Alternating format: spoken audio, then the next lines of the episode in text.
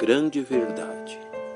Em sua batalha contra as heresias gnósticas e em defesa do puro Evangelho, o apóstolo João serviu como grande baluarte da verdade à igreja primitiva e a todas as gerações de cristãos após ele.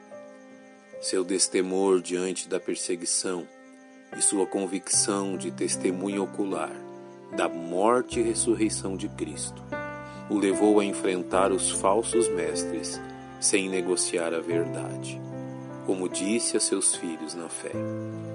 Não vos escrevi porque não soubesseis a verdade, mas porque a sabeis, e porque nenhuma mentira vem da verdade.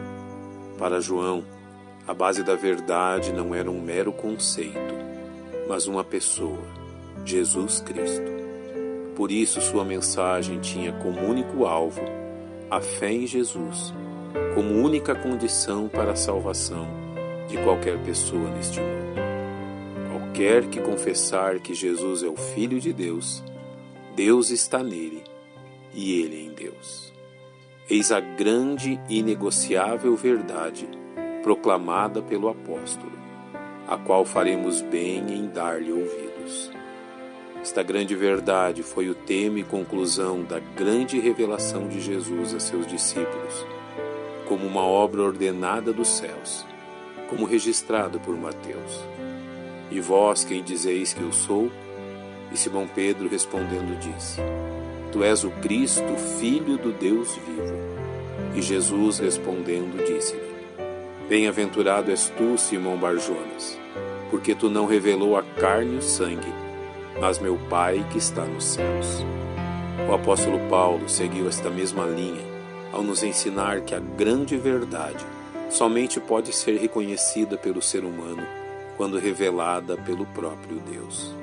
Portanto, os quero fazer compreender que ninguém que fala pelo Espírito de Deus diz: Jesus é anátema, e ninguém pode dizer que Jesus é o Senhor, senão pelo Espírito Santo. Ao relembrarmos o ministério de Jesus, esta grande verdade é também proclamada pelos bábios mais improváveis possíveis, como os demônios aos quais Jesus, pelo seu poder, expulsou, como registrado pelo evangelista Marcos. Estava na sinagoga deles um homem com espírito imundo, o qual exclamou, dizendo: Ah, que temos contigo, Jesus Nazareno, vieste destruir-nos? Bem sei quem és, o Santo de Deus. De forma sobrenatural, Deus Pai também testemunhou da grande verdade em mais de uma ocasião, como durante a transfiguração de Jesus diante de três de seus discípulos. Estando ele ainda a falar, eis que uma nuvem luminosa os cobriu, e da nuvem saiu uma voz que dizia: Este é o meu filho amado, em quem me comprazo escutai-o. A fidelidade a esta grande verdade foi a causa do martírio de uma multidão de cristãos, não somente no primeiro século, como também durante toda a história cristã. Foi por esta grande verdade que Policarpo de Esmirna recebeu o privilégio de ser martirizado, unicamente por negar-se a abdicar de sua fé em Jesus Cristo, como o próprio Senhor havia lhe ordenado. Nada temas das coisas que hás de padecer. Eis que o diabo lançará alguns de vós na prisão, para que sejais tentados, e tereis uma tribulação de dez dias.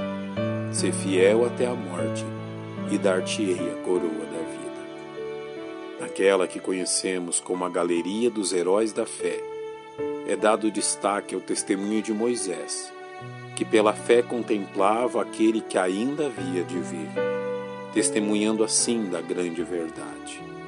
Pela fé, Moisés, sendo já grande, recusou ser chamado filho da filha de Faraó, escolhendo antes ser maltratado com o povo de Deus do que por um pouco de tempo ter o gozo do pecado, tendo por maiores riquezas o vitupério de Cristo do que os tesouros do Egito, porque tinha em vista a recompensa que pela graça de Deus prossigamos nós em dar testemunho desta grande verdade até que o Senhor venha. Nosso Deus e nosso Pai, Te louvamos pela grande verdade da salvação em Jesus Cristo e em nome dele te agradecemos.